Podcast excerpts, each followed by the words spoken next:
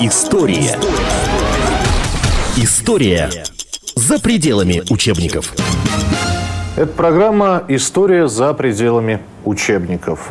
Итак, мы говорим о реформах. И о петровских реформах, я надеюсь, вы видели программу. Если нет, повтор можно посмотреть и на телевидении «Комсомольская правда», и услышать на радио, зайдя на сайт kp.ru э, в раздел программы. Вы там сможете увидеть и услышать эту беседу. Ну а сегодня мы поговорим о павловских реформах. Бедный, бедный Павел. Кто-то читал поручика Киже Юрия Тинтынянова, кто-то смотрел фильмы. Во многих из них, особенно в фильмах советского времени, Павел I выступает истериком, неврастенником, совершенно неадекватной личностью. А мы сегодня будем говорить о Павле Реформаторе. И у нас сегодня в гостях Александр Борисович Каменский, доктор исторических наук, профессор, декан факультета истории Высшей школы экономики. Здравствуйте, Александр Борисович. Добрый день. Э, давайте начнем с того, что, по мнению многих, Свое царствование Павел начал с того, что начал все порядки своей матери, Екатерины, менять. Вот в этом-то и заключалось начало павловских реформ. Согласны с этим? Да, это, безусловно, э, было так. И в этом смысле я бы скорее говорил о Павле не как о реформаторе, а как о контрреформаторе. Потому что э, Павел, собственно говоря, э, как бы отменяет новшества, нововведения Екатерины Великой, э, возвращая Россию э, к тому состоянию, в котором она находилась ну, понятно, не Россию в целом, а вот в определенных, так сказать, сферах, возвращая ее к, тем, к тому состоянию, в котором она находилась до екатерининских реформ. Я сразу должен уточнить. Вот, э, то есть, сразу, опять же, возникает такое представление, что хорошо или плохо, я не задумываюсь, лишь бы наоборот, лишь бы не как при Екатерине. Примерно так? А, и так, и не так. Потому что э, вот этот мотив как бы не так только, да, он безусловно присутствовал. Павел, э, понимаете, был, несомненно, человеком очень эмоциональным.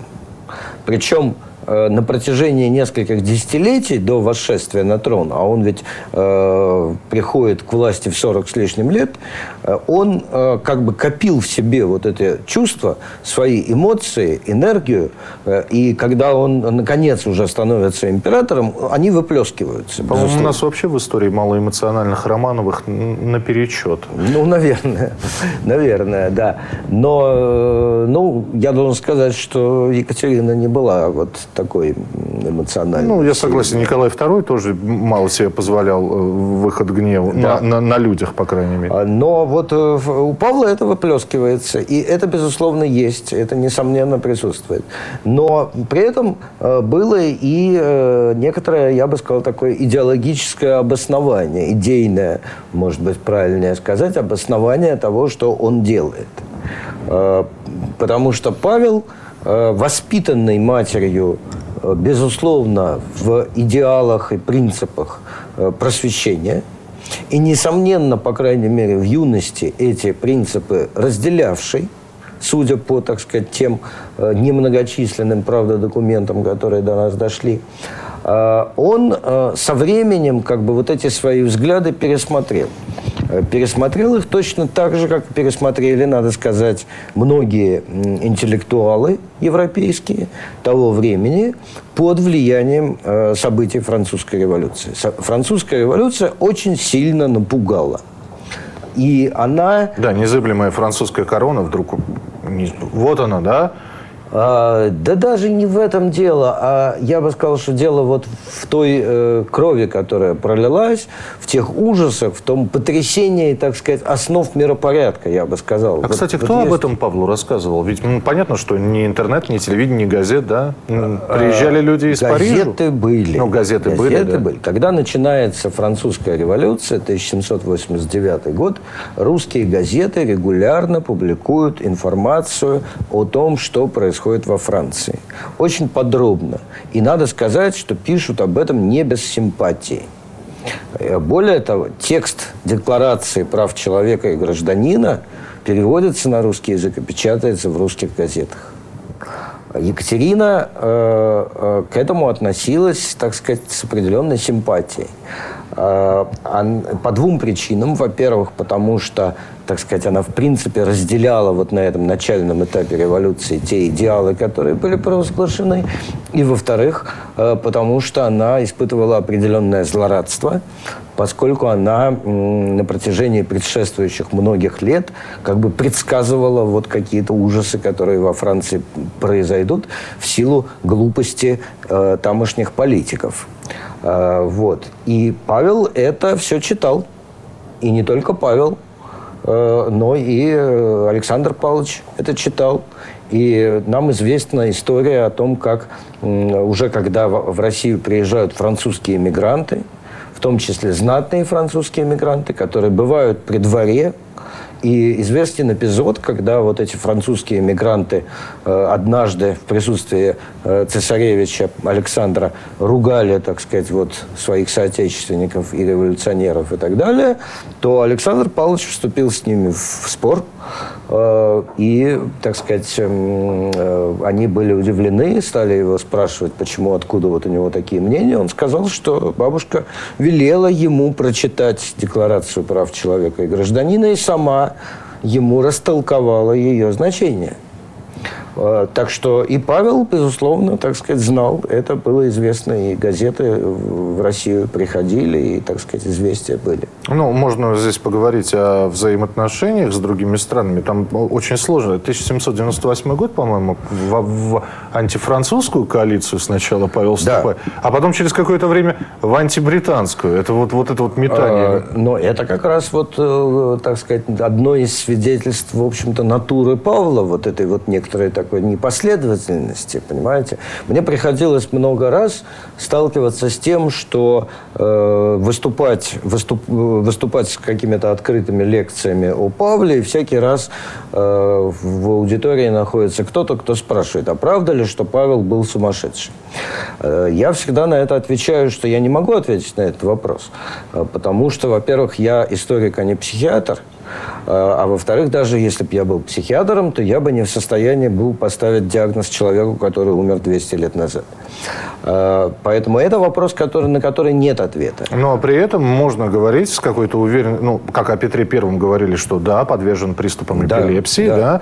да вот. А, а про Павла также можно сказать, что натура истерического склада. Это, и это единственный, наверное, докторский э, какой-то диагноз, который да, можно... Да, да, не, неуравновешенный. неуравновешенный. Это неуравновешенный человек с очень переменчивым настроением. Причем это вот э, вы упомянули о, так сказать, как бы э, деле общегосударственного значения, да, внешней политики, которая вот на 180 градусов поворачивается.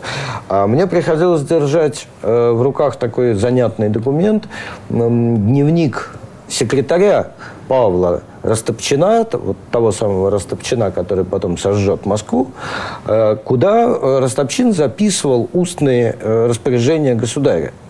И в том числе одно из распоряжений, которое появляется в его дневнике э, регулярно, это распоряжение о перлюстрации переписки э, императрицы Марии Федоровны. То есть типа, Павел велит значит, перлюстрировать переписку жены – но э, это почему это распоряжение появляется регулярно в дневнике Растопчина? А потому что э, Павел э, издает такое распоряжение, через три дня его отменяет, еще через три дня снова распоряжается, потом через три дня опять отменяет, и так на протяжении месяцев. Понимаете? То есть вот эта перемена настроения, изменение, оно характерно для него э, в самых разных проявлениях, в том числе и вот в том, что касается вообще-то узкой такой домашней семейной сферы. Но тогда и снова напрашивается вопрос о какой-либо последовательности действий. Ведь мы понимаем, э, опять же, почитав исторические материалы какие-то, мнения некоторых историков, Павел с детства любил все немецкое, и именно поэтому на наших солдатах появились букли, вот эти вот знаменитые, которые стали притчей во языцах, которые фильм Суворов 41 -го года, да, который кричал на Павла, вернее, не на Павла, да, кричал, чтобы наш русский солдат эти букли носил, вот, срамота, ну и так далее. Э, то есть последовательность какая-то была. Любил немецкое, солдат переодел в немецкое. А была ли еще какая-то последовательность? Была, безусловно, вот это то, о чем я говорил, так сказать, что была и вот эта идейная основа, а, потому что вот это, так сказать, эффект да, от событий французской революции, разочарование в, в идеалах просвещения и представление о том, что э, корень зла таится в свободе. Вот свобода. Вот когда люди получают свободу, то вот тогда получается то, что получилось во Франции. Поэтому главная цель – это дисциплина, дисциплинирование общества – и вот эта вот э, идея, она проводится достаточно последовательно. Причем не только в армии, да? Это во, конечно, всем, во всем обществе. Конечно, во всем обществе. И когда мы смеемся зачастую над какими-то вот павловскими указами, касающимися длины сюртуков, там, ношения или не ношения круглых шляп, там, э, фраков там, и так далее. А переплавка дворцовых сервизов в монеты, да? Вот. Это все к вопросу о дисциплине. Понимаете? Почему? Потому что они, когда ходят в этих своих круглых шляпах и во фраках, они выделяются. Да, никто не должен выделяться. Все должны быть одинаковыми, все должны быть дисциплинированными, и все должны служить. Служить государю, государству, это самое главное. Вот поэтому э, в это лежит в корне всего того, что делает Павел. Александр Борисович, правда, что э, за расхлябанность, за вот это э, людей ссылали в Сибирь просто?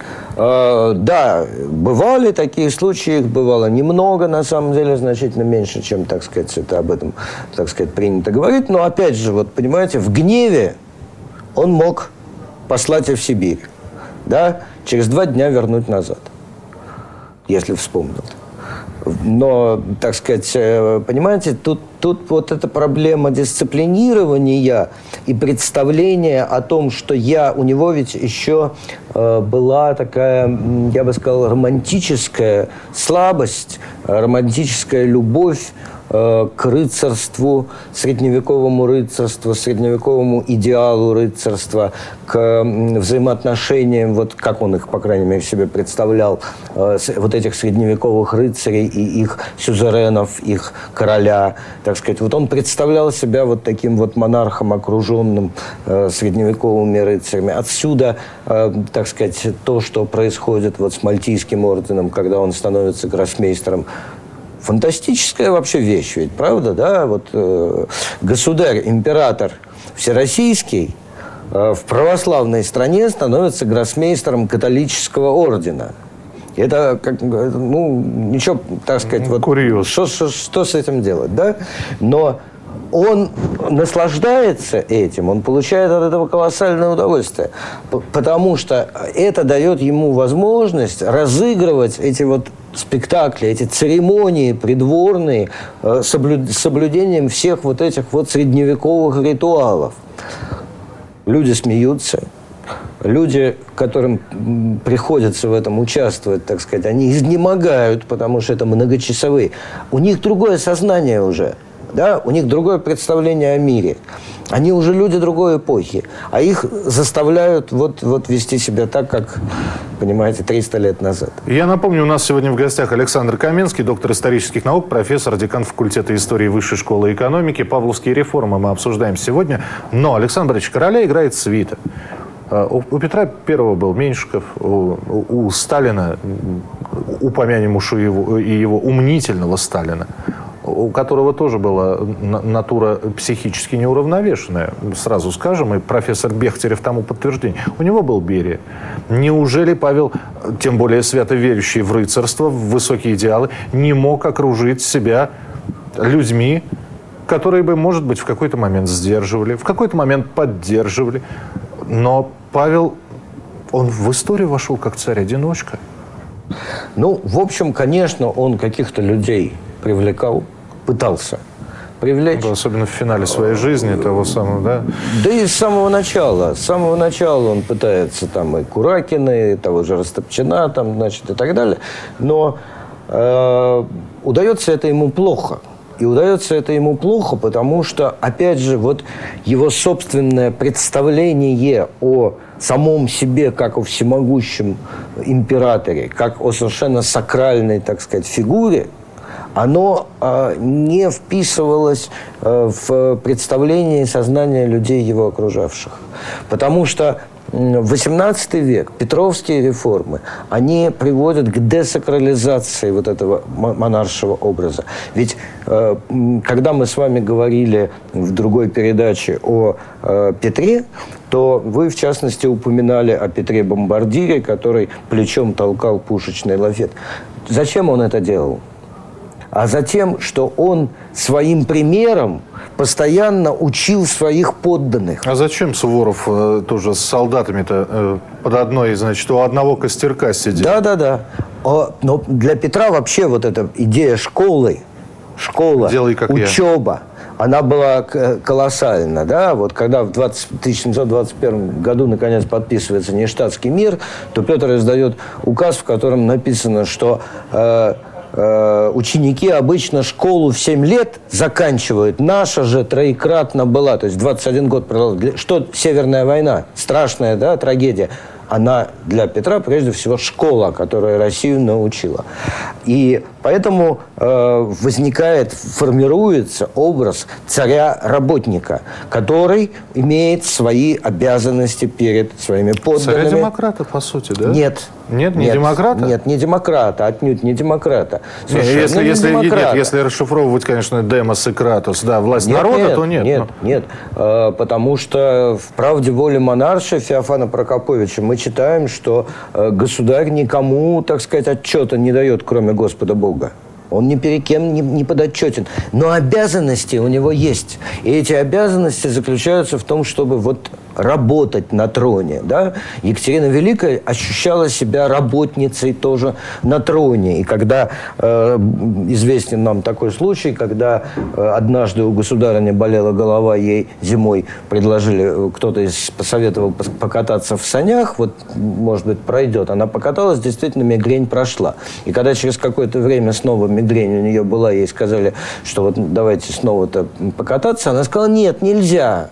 Потому что подданные мои будут видеть, что я только катаюсь, ничем больше не занимаюсь. Понимаете?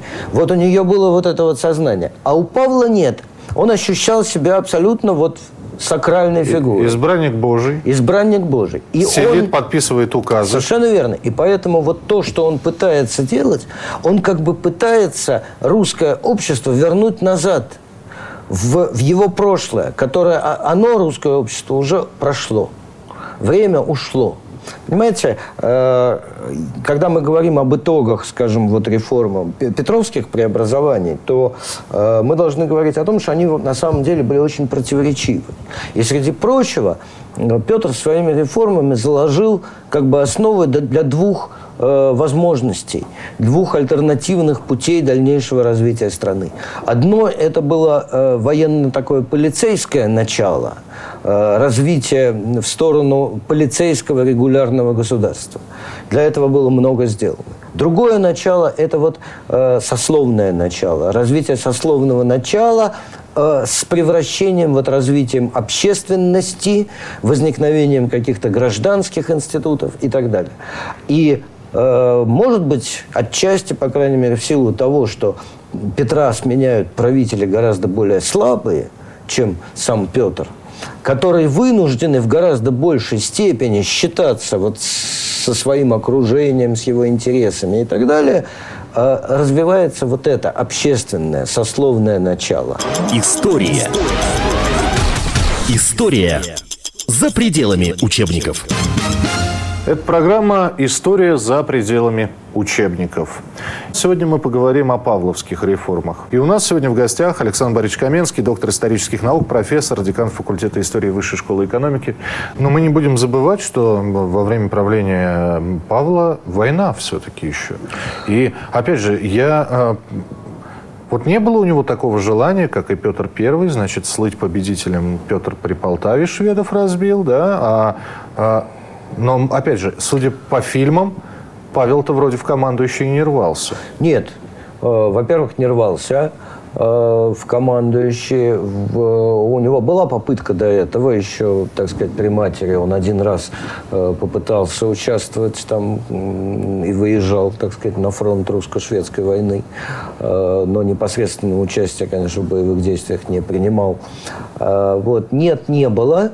Э, и э, тут вообще ведь интересно, что э, в, так сказать, ранних записках Павла, относящихся еще, так сказать, вот к молодому Павлу, юному Павлу, он в одной из записок вообще писал о том, что с его точки зрения Россия не нуждается в каких-либо новых территориальных приращениях, что, так сказать, поэтому ей не нужно вообще участвовать ни в каких войнах, и то есть вот, э, ну, такой вот пацифист вообще.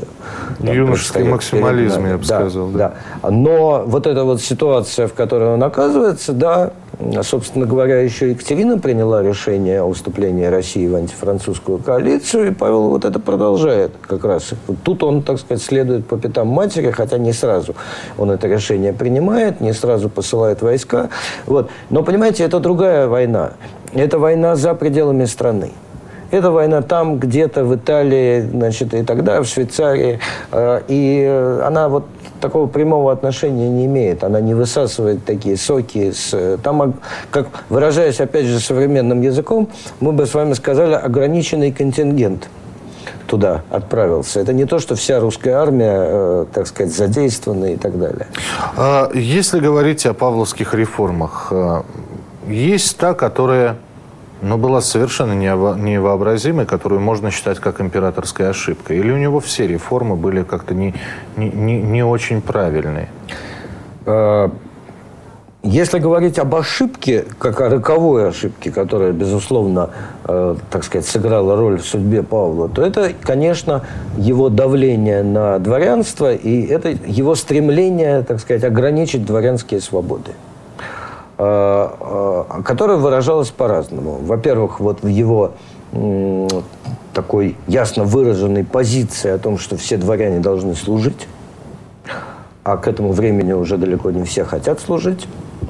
Э, в сокращении дворянских вольностей он ликвидирует уездные дворянские собрания, оставляет только губернские дворянские собрания, так сказать, расширяет права губернаторов по вмешательству в дела губернских дворянских собраний э, и э, прекращает работу там, над родословными книгами, но это, так сказать, не столь важно. Он вводит налоги на имения, а это уже, как мы понимаем, бьет по карману.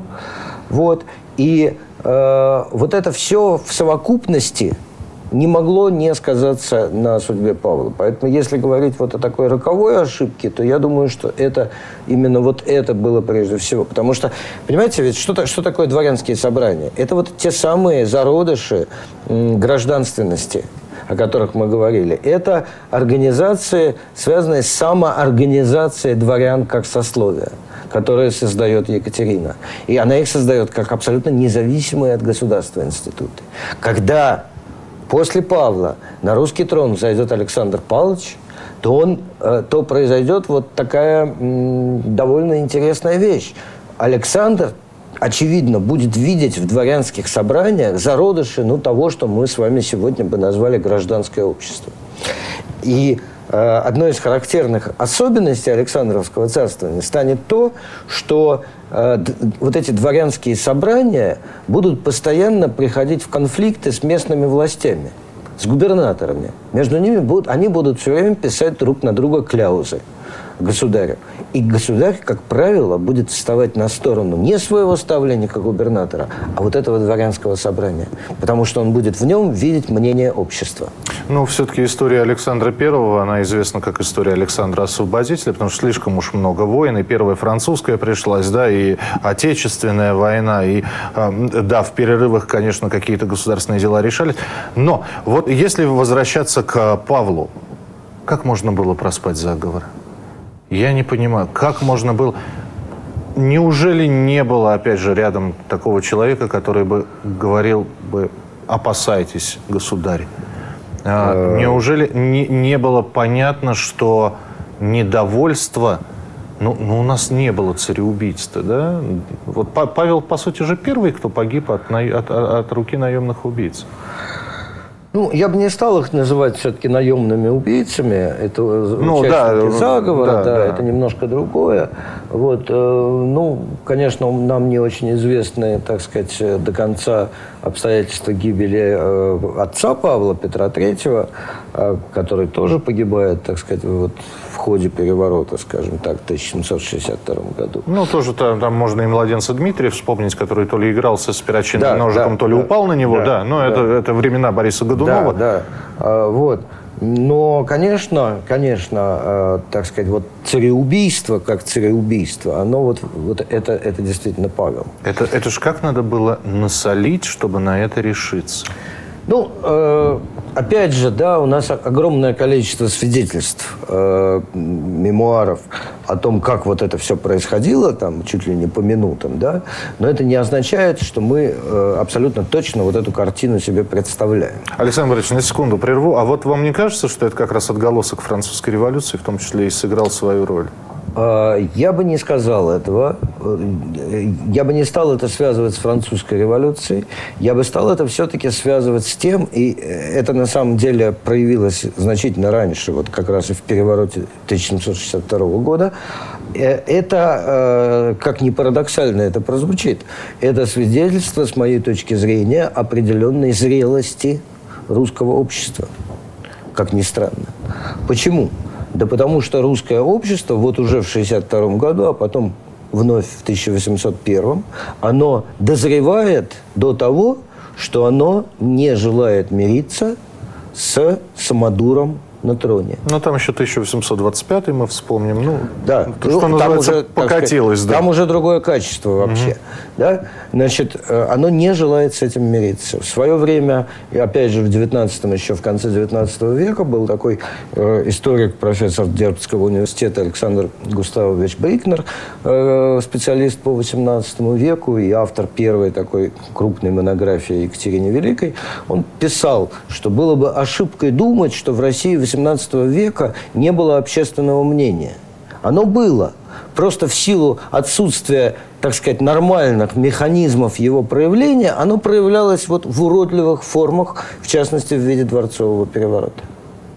Ну и чтобы закончить беседу о павловских реформах, я вы знаете, когда вдруг в разговоре упоминается Павел I, очень многие морщатся, считая этого человека ну, таким, знаете, если говорить современным э, языком, в рейтинге э, русских царей он бы занимал далеко не лидирующее место.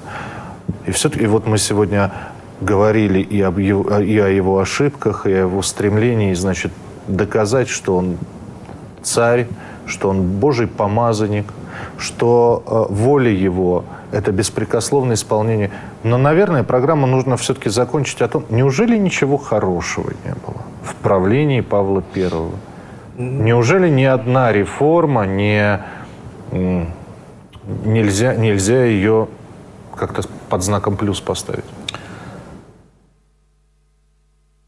Ну, во-первых, я бы сказал так, что вот э, когда мы вообще говорим о реформах, реформа это всегда такое сложное, комплексное явление. Да-да-да. Шок-терапия, да, по сути. Да, которая, э, с одной стороны, вот, но здесь э, все зависит от того, на самом деле от того, что мы называем реформой. Что мы называем реформой? Потому что на самом деле, вот если мы с вами, так сказать, чуть-чуть в сторону, если мы с вами посмотрим на современный мир, то мы с вами увидим, что в современном мире Э, в развитых странах реформа – это есть рутина, в общем. Реформа – это есть э, каждодневная практика управления. Да, управление происходит путем перемен. Для России, конечно, и в особенности России XVIII века, это не вполне так. Хотя процесс реформирования, в принципе, шел на протяжении всего этого столетия и не прервался, только шел с разной интенсивностью.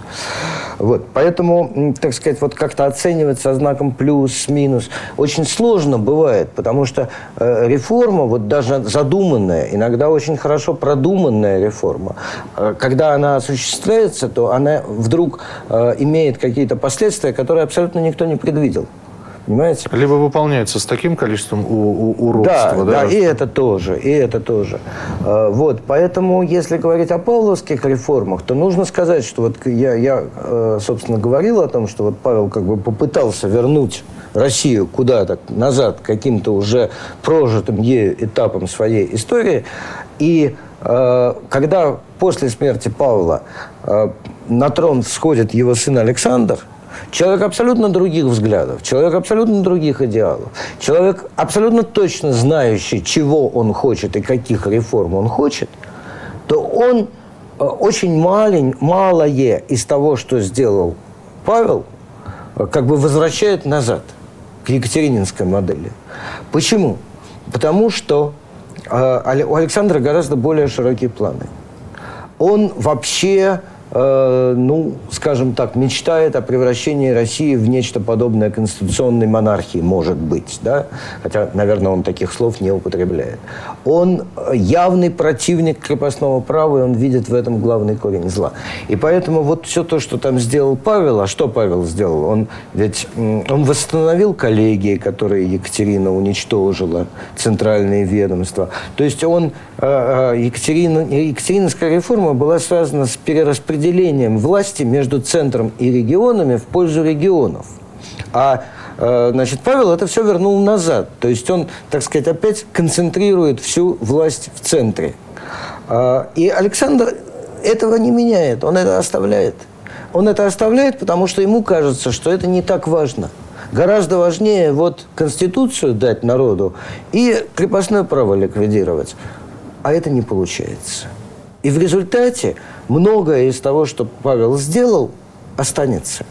Останется в истории и станет э, и будет сохраняться. Но при этом видоизменяясь согласно ну, эпохе, традициям конечно, и, конечно, и развитию конечно, общества. Конечно. Александр Борисович, спасибо большое. Я чувствую, что э, в принципе э, тема царей-реформаторов, императоров, да и женщин на троне, а уж они-то сделали немало, а она интересно, и я думаю, что мы еще не раз встретимся с вами в программе «История за пределами учебников». Александр Каменский, доктор исторических наук, профессор, декан факультета истории Высшей школы экономики. Александр Борисович, спасибо большое. Приходите спасибо. к нам еще. Спасибо. Всем спасибо, всего доброго.